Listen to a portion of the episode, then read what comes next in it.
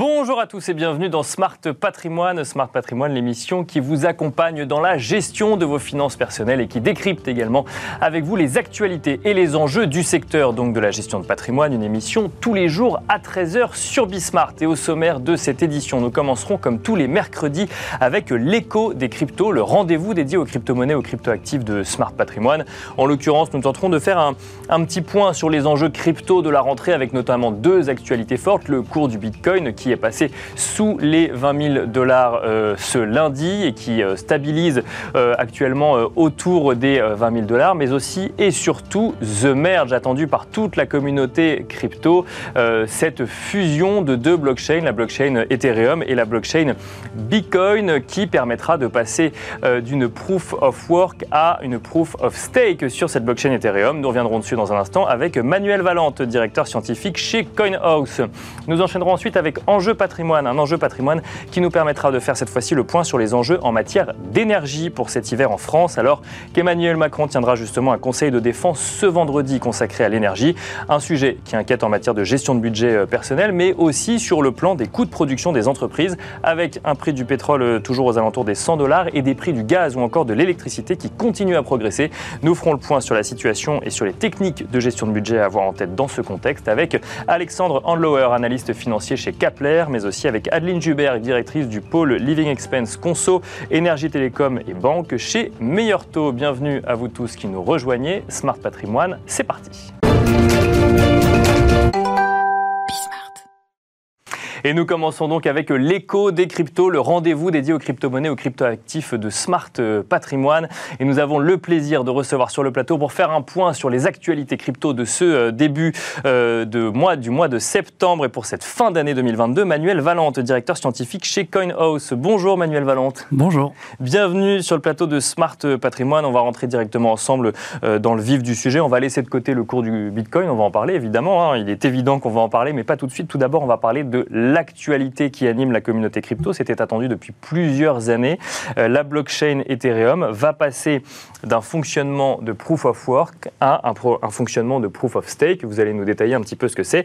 Euh, c'est l'événement. Ça va arriver aux alentours de mi-septembre. Euh, on lit plusieurs dates. Il n'y a peut-être pas de date officielle. J'imagine qu'on se laisse un peu de temps quand même pour, pour, pour permettre à cette, cette fusion d'avoir lieu. Mais ça va révolutionner la blockchain Ethereum. Alors déjà, on connaît plus ou moins déjà la date. D'accord. Ce sera le 15 septembre. Euh, on n'a pas encore l'heure exacte parce que ça dépend du fonctionnement de la blockchain elle-même, mais en gros, ce sera le 15 septembre. Alors, Qu'est-ce que ça change? Euh, L'idée, c'est que jusqu'à aujourd'hui, Ethereum fonctionnait euh, avec un système de vérification des transactions Bien sûr. qui était basé sur ce qu'on appelle la preuve de travail. La preuve de travail, ça, ça utilise des machines qui sont toutes en réseau et qui consomment beaucoup d'électricité pour pouvoir vérifier des transactions. Et là, le passage d'enjeu, ça va être, on met tout ça à la poubelle, et on va vérifier les transactions autrement. D'accord. Bien entendu, on espère que euh, la sécurité de la blockchain sera préservée intégralement.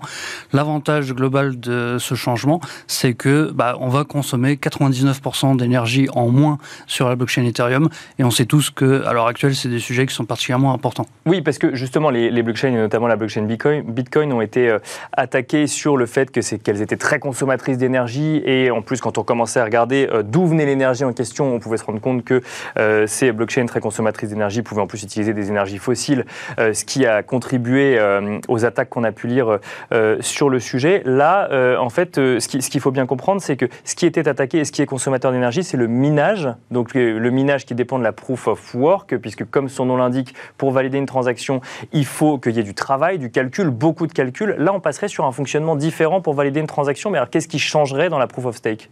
Alors, le changement global, c'est que au lieu d'avoir des ordinateurs qui sont tous en concurrence Euh, ils sont tous en concurrence pour trouver la solution à un problème informatique. Et le premier, le premier qui réussit à trouver la solution, à gagner et à valider toutes les transactions qui étaient en attente. Donc les, mineurs sont en concurrence en fait. À chaque fois, il y a une sorte d'énigme qui est donnée et c'est le premier mineur qui trouve. C'est ça. D'accord. Euh, Donc on a 50 machines, voire des milliers de machines qui peuvent tourner en même temps jusqu'à ce qu'il y en ait un qui trouve et qui valide la transaction. C'est ça. Et à l'heure actuelle, c'est même des, euh, des hangars remplis de machines du sol au plafond qui donc évidemment consomment beaucoup d'énergie. Là, l'idée, c'est de dire, au lieu de faire ça, on va nommer des validateurs Et chaque validateur va pouvoir, à tour de rôle, euh, confirmer des transactions et euh, vérifier qu'elles sont correctes avant de les rentrer sur la blockchain. Alors on ne le fait pas euh, gratuitement, les validateurs seront également rémunérés, mhm. mais par contre, ils consommeront beaucoup, beaucoup moins d'électricité, puisque même avec un simple ordinateur, ça suffit pour être validateur. Donc en fait, si je comprends bien, on ne change pas le, fondamentalement le mécanisme de validation, on, on évite juste qu'il y ait 50 000 validations en même temps pour une transaction, c'est ça? C'est ça. Donc au lieu de les mettre tous en concurrence, on en choisit un, et c'est tout le monde à tour de rôle qui, qui valide les transactions. Et alors, euh, la question que beaucoup peuvent se poser, c'est qu'à partir du moment où on passe sur un fonctionnement de proof of stake, euh, qu'est-ce qui me prouve que la personne qui va valider les transactions euh, est digne de confiance, entre guillemets? Alors, c'est une bonne question. L'idée, c'est que tous les validateurs, ils doivent mettre en, en enjeu c'est-à-dire sous séquestre, des montants en Ethereum, euh, et, ces, et, ces, montants peuvent leur être pris si jamais ils ont validé des transactions illégales. D'accord. Et vous avez un dépôt de garantie quelque part, euh, et si jamais, euh, si jamais je ne respecte pas le contrat moral que j'ai passé, je perds mon argent, c'est ça? Vous êtes puni globalement par l'ensemble des autres acteurs, et c'est même pire que ça, parce que si je vous dénonce pour avoir validé des transactions illégales, je suis capable de récupérer une partie de vos fonds. D'accord, ok. Donc, euh, Encore faut-il, j'imagine, qu'il y ait des preuves à un moment. Euh, Bien sûr. Oui, c'est ça. Euh, donc il y a une vérification constante à travers l'ensemble des acteurs pour que bah, on n'ait pas la possibilité de rentrer des transactions illégales, tout en ayant le même niveau de sécurité et en consommant beaucoup moins d'électricité. Donc tout le monde y gagne. Le problème fondamental jusqu'à aujourd'hui, c'est est-ce que ça va bien se passer? Oui, c'est ça. Alors, juste pour préciser pour les gens qui nous écoutent, euh, on ne va pas euh, modifier la blockchain Ethereum. En fait, on va, c'est pour ça que ça s'appelle The Merge. On va effectuer une fusion entre une blockchain test entre guillemets sur la proof of stake qui existait déjà, qui s'appelle Bitcoin Chain, et on va fusionner les deux blockchains. C'est bien ça C'est ça. En fait, euh, on peut considérer qu'on va mettre à jour le logiciel qui fait fonctionner ce qu'on appelle les nœuds Ethereum. D'accord. et bien entendu, lorsque vous faites des mises à jour de logiciels, bah, ça peut toujours, il y a toujours une probabilité pour que ça, se passe mal. Donc, euh, ça fait des mois et des mois que les développeurs Ethereum euh, travaillent sur la question. Ils sont globalement presque sûrs et certains que tout va bien se passer, mais on peut jamais exclure euh, le danger qu'il y ait un bug et que ça se passe mal. Donc, vous avez aujourd'hui l'ensemble de toute la communauté crypto qui est en attente et qui regarde avec beaucoup d'attention l'évolution pour voir si ça va bien se passer. Quel, impact pour euh, ceux qui posséderaient des Ethers dans leur portefeuille d'une fusion qui se passerait mal? Euh, Alors, la plupart des plateformes, et notamment CoinHouse, va, vont arrêter les transactions euh, sur allez, quelques heures autour du merge pour voir si ça va bien, se passer. D'accord, pour éviter les éventuelles conséquences ou, bugs, ou d'accord, oui, je comprends. Exactement. Et lorsqu'on constatera que les choses se sont bien déroulées, on repartira tranquillement. Euh, l'autre conséquence, euh, c'est que vous avez un certain nombre d'acteurs, et on le sait, les, mineurs, eux, bah, ils vont se retrouver avec des machines dont ils ne vont plus trop savoir que faire. D'accord. Et donc, il y a une tentative euh, à l'heure actuelle par les mineurs de créer une copie de la blockchain Ethereum qui continuera à fonctionner en preuve de travail. Oui, parce que en fait, quand on parle de hangar euh, de, serveurs ou autre, c'était parce que quoi, plus, plus on avait de serveurs, plus on était capable potentiellement de, gagner cette compétition en amont quand on était sur une proof of work, c'est ça? Exactement. D'accord, euh, donc là, on va se retrouver avec des serveurs qui ne vont plus servir à rien pour la validation sur Ethereum, mais après, peut-être sur d'autres blockchains, ça fonctionnera toujours. Ça. Donc en gros, ils ont le choix soit euh, bon, de vendre leur matériel éventuellement, soit de se reporter sur d'autres blockchains qui fonctionnent encore en preuve de travail, soit de tenter, et certains sont en train de le faire, de tenter de créer une nouvelle version d'Ethereum qui continuera à fonctionner en preuve de travail. Alors pour euh, conclure sur The Merge, et ça va nous permettre de faire une transition avec euh, le, cours des crypto-monnaies, notamment du Bitcoin actuellement, est-ce que euh, le fait que maintenant une blockchain soit consommatrice, beaucoup moins consommatrice d'énergie pour fonctionner, va permettre potentiellement à Ethereum de passer devant Bitcoin, qui est la blockchain, la mère des blockchains et la blockchain des blockchains? À l'heure actuelle, Bitcoin, ça représente encore 40% de la capitalisation totale du marché des cryptoactifs. Ethereum, ça représente 20%. Donc il y a encore euh, pas mal de marge. Bien sûr, Mais ce qui est sûr et certain, c'est que euh, vous avez pas mal d'entreprises, et notamment euh, beaucoup d'entreprises, des, gros, des gros acteurs, qui ont toujours refusé de commencer à utiliser Ethereum, notamment à cause des problématiques type ESG, et à cause de la consommation électrique d'Ethereum. Et là, ça pourrait... Qui n'est pas, pas l'apanage d'Ethereum, hein, ça concerne d'autres blockchains, mais, mais c'était un frein sur Ethereum particulièrement. C'était clairement un frein sur Ethereum, et on voyait certains acteurs qui se détournaient d'Ethereum pour aller sur d'autres blockchains qui, elles, sont déjà en, en preuve d'enjeu. D'accord. Et du coup, ça pourrait donner envie à un certain nombre d'acteurs d'aller sur Ethereum, de lui donner beaucoup plus d'assises et du coup, potentiellement, à moyen long terme, que Ethereum puisse passer devant Bitcoin. Vous avez raison. Bon, pour autant, aujourd'hui, le cours du Bitcoin, qui a largement perdu par rapport à il y a quelques mois, est aux alentours de 20 000 dollars. Le cours de l'Ether est aux alentours de quoi? 1500, 1600 dollars. Euh, euh, je donne pas de chiffre exact parce qu'effectivement euh, ça, évolue assez vite même pendant pendant la discussion. Euh, pour autant, euh, donc on a vu les, derniers mois assez turbulents sur sur les marchés crypto. on s'est demandé à un moment s'il n'y avait pas une crise de confiance puisqu'en fait un certain nombre d'acteurs n'étaient même plus capables de rembourser les personnes qui avaient investi chez eux. On a vu des promesses en matière de de stablecoin ne pas être tenues et rajouter à cette crise de confiance, même si quand on regardait dans le détail, effectivement, on se rendait compte qu'il y avait plusieurs types de stablecoins, des stablecoins algorithmiques euh, ou autres, il fallait faire encore plus de pédagogie. Est-ce que cet été a permis de prendre un peu de recul aux investisseurs, selon vous euh, Peut-être d'assainir un petit peu le marché ou à quoi est-ce qu'on peut s'attendre actuellement? On a un Bitcoin hein, qui, est, qui retombé rapidement sous les 20 000 dollars, qui aujourd'hui est un petit peu au-dessus. À quoi est-ce qu'on peut s'attendre pour, euh, pour ce mois de septembre? Je dirais que l'été a été une période de pause. Euh, on a vraiment constaté à partir de fin juin une euh, baisse assez forte des volumes euh, sur les marchés. D'accord. on a constaté pendant l'été une hausse, notamment d'Ethereum par rapport à Bitcoin. Et c'est très probablement à cause de l'actualité autour de The Merge. Mais là, avec la rentrée, on pourrait s'attendre à ce que les volumes déjà, ils vont probablement repartir fortement à la hausse. Et on a déjà vu des, des coups de semonce sur l'ensemble des courses qui pourraient indiquer qu'on n'est pas forcément arrivé au plus bas euh, de ce marché. D'accord. Donc on pourrait avoir euh, effectivement d'autres coups de semonce qui viendraient d'où du coup? Alors fondamentalement, ce qu'on a pu constater, c'est que depuis 2020-2021, on a les institutionnels qui sont arrivés massivement sur le marché.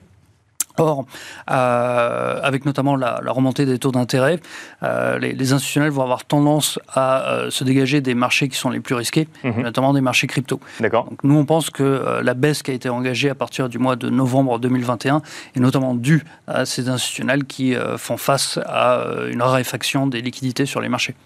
Et donc, potentiellement, on n'aurait pas encore touché euh, le plus bas, même si des volumes pourraient revenir euh, compenser un petit peu cet effet sur les marchés euh, d'ici la fin d'année. Enfin, sur les marchés crypto d'ici la fin de l'année. Exactement. Et si The Merge se passe correctement, et si on repart sur une optique globalement optimiste sur l'ensemble du marché, là, on pourrait voir un retour, une embellie sur, sur le marché crypto.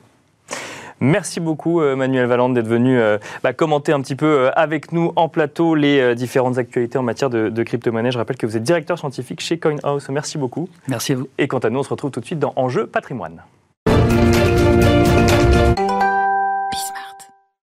Et nous enchaînons à présent avec Enjeu patrimoine, un enjeu patrimoine consacré à faire un petit point de rentrée euh, sur les enjeux justement en matière d'énergie pour cet hiver, alors que Emmanuel Macron tiendra ce vendredi un conseil de défense sur le sujet de l'approvisionnement en énergie à l'approche de l'hiver, un conseil de défense qui se tient alors que les prix du gaz et de l'électricité continuent à progresser. Le prix gros de l'électricité atteint désormais les 1000 euros euh, pour 1 mégawattheure, tandis que le gaz a vu son prix progresser de 1500% depuis un an et demi, les deux étant corrélés dans le contexte actuel, puisqu'une partie de l'électricité achetée par la France provient du gaz du côté de l'énergie nucléaire. Euh, nous en sommes à présent à 32 centrales fermées sur les 56 présentes sur le sol français, ce qui complique mécaniquement la création d'électricité avec euh, euh, les moyens alternatifs au gaz, justement, dans un contexte où la Russie approvisionne de moins en moins de gaz vers un certain nombre de pays européens. Et donc la France, pour faire le point dans ce contexte et pour comprendre un petit peu comment gérer euh, ce budget. Nous avons le, son budget dans ce contexte. Pardon. Nous avons le plaisir de recevoir sur le plateau de Smart Patrimoine Alexandre Andlauer, analyste financier chez Kapler. Bonjour Alexandre Andlauer. Bonjour.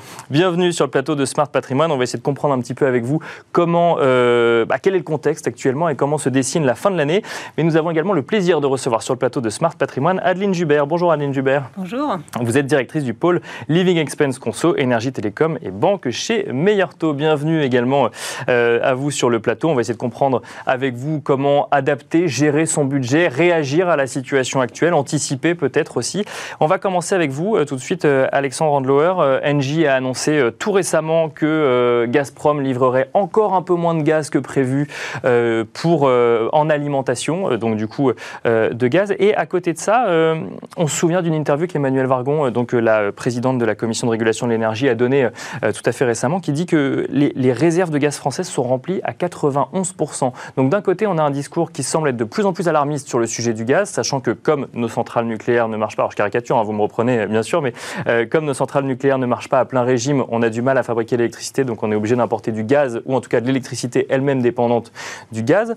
D'un côté, on a un conseil de défense, on a euh, Engie qui alerte encore sur le sujet, et de l'autre, on a quand même un discours qui nous dit les réserves sont presque pleines, vous en faites pas, tout ira bien pour cet hiver. Qu'est-ce qu'il faut comprendre? Comment est-ce qu'on décrypte la situation? Alors il y a une bonne nouvelle qui effectivement les réserves sont sans doute à des meilleurs niveaux que ce que l'on aurait pu penser encore il y a, quelques euh, semaines.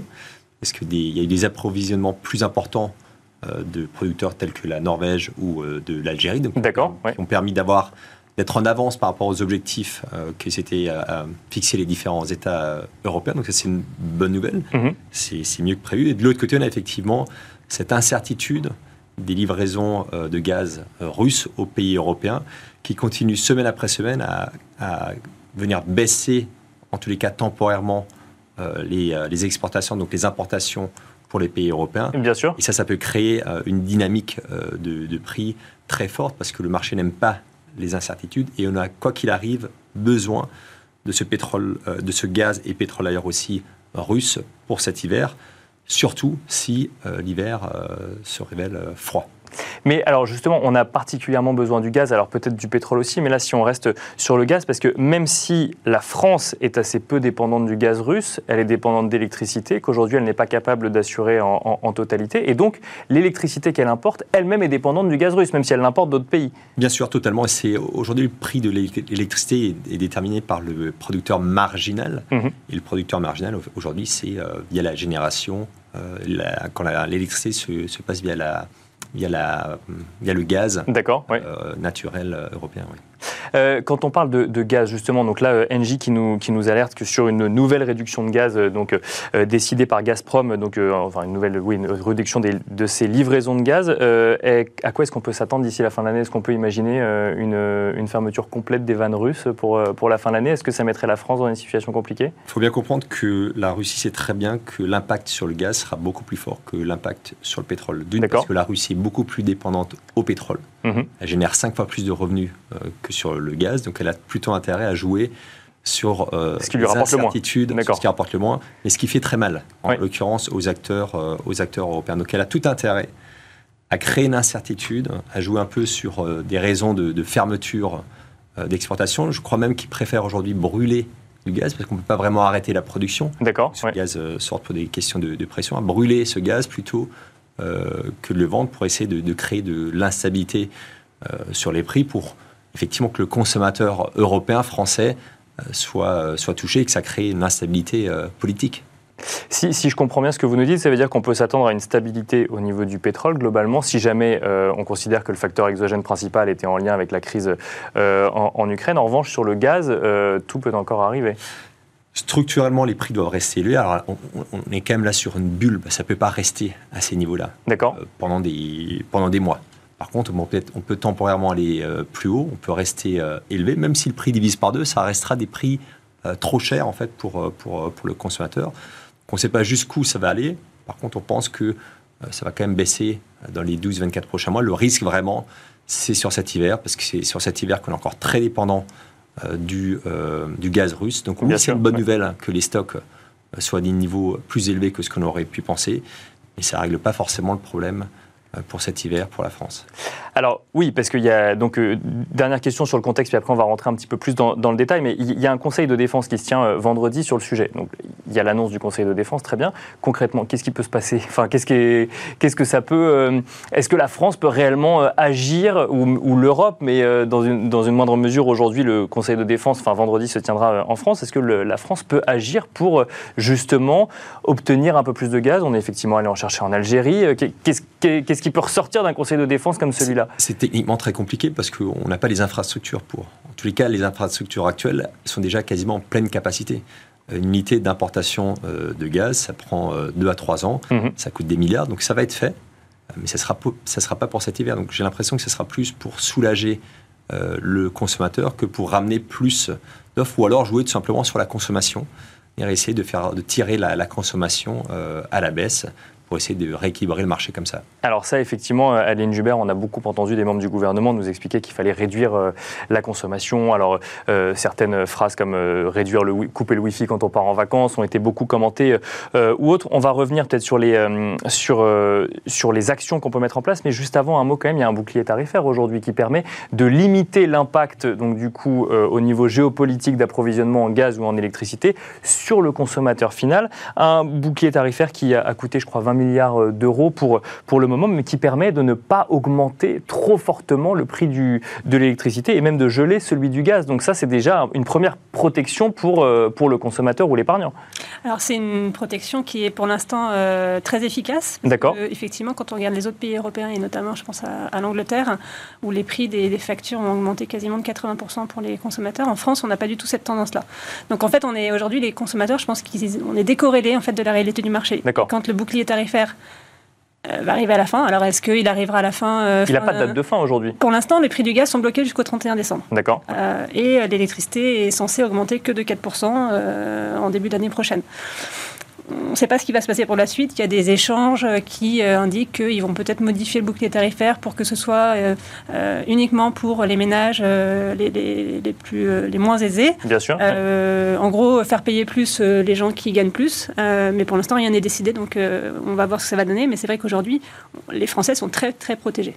Les Français sont très protégés. Et alors, il faut peut-être expliquer comment ça, comment ça fonctionne, parce que qui euh, prend en charge le différentiel entre euh, le coût d'achat d'un côté euh, de l'énergie, que ce soit l'électricité ou du gaz, et le coût de revente de l'autre côté au consommateur français final? Alors, les deux acteurs qui prennent en charge les coûts, c'est l'État. D'accord. Pour, pour, moitié et EDF pour l'autre partie. D'accord.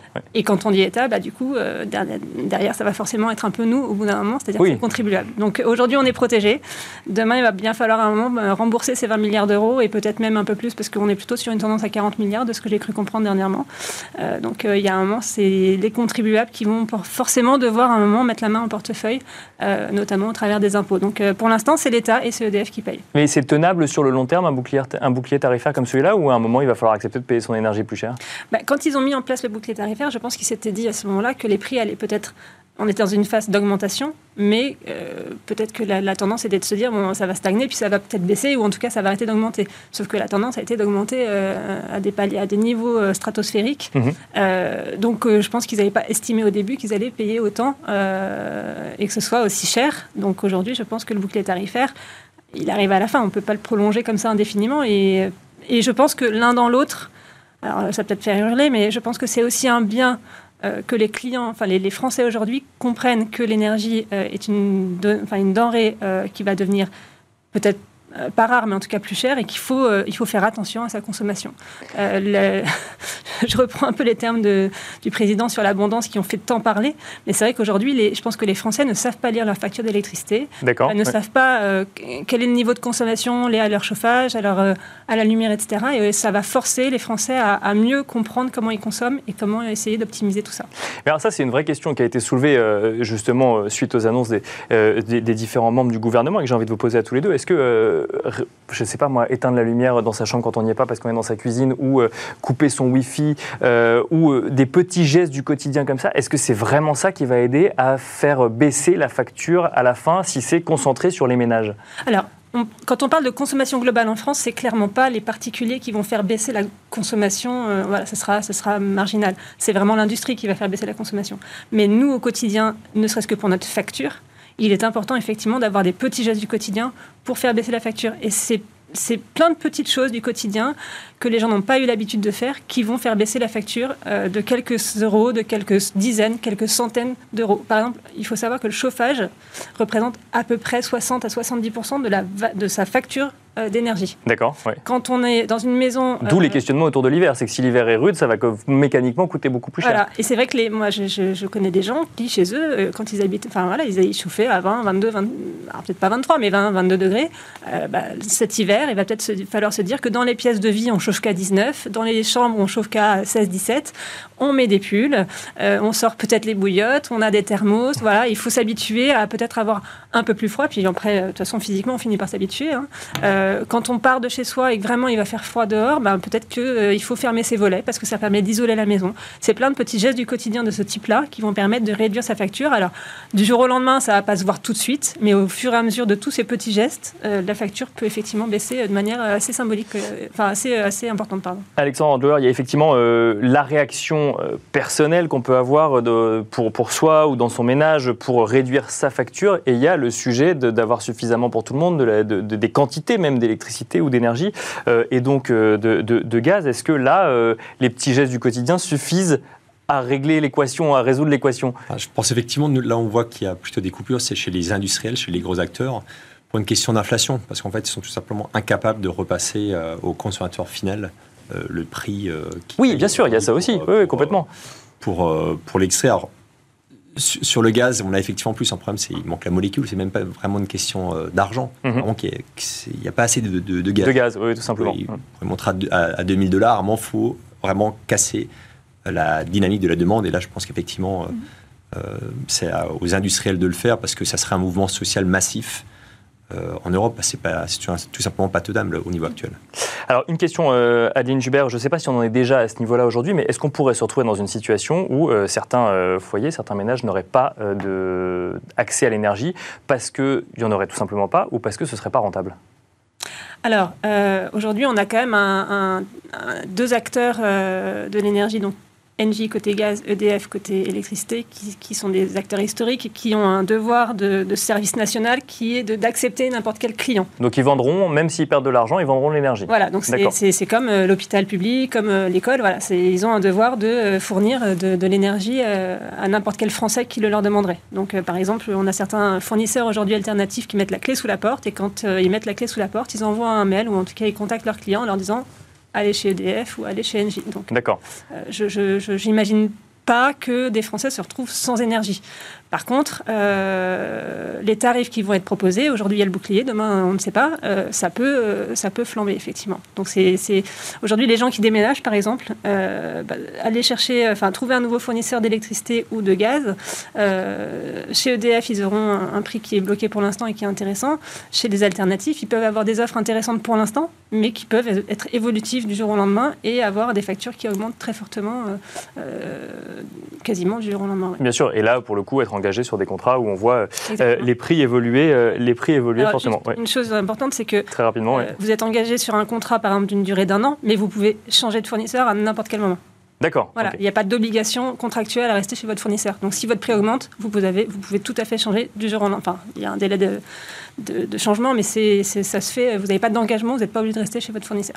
Bon, encore faut-il que euh, le fournisseur ait des prix compétitifs dans un contexte où euh, tout le monde achète l'énergie plus chère. Exactement, tout à fait. Merci beaucoup Adeline Jubert, euh, directrice du pôle Living Expense Conso, Énergie Télécom et Banque chez Meyerto.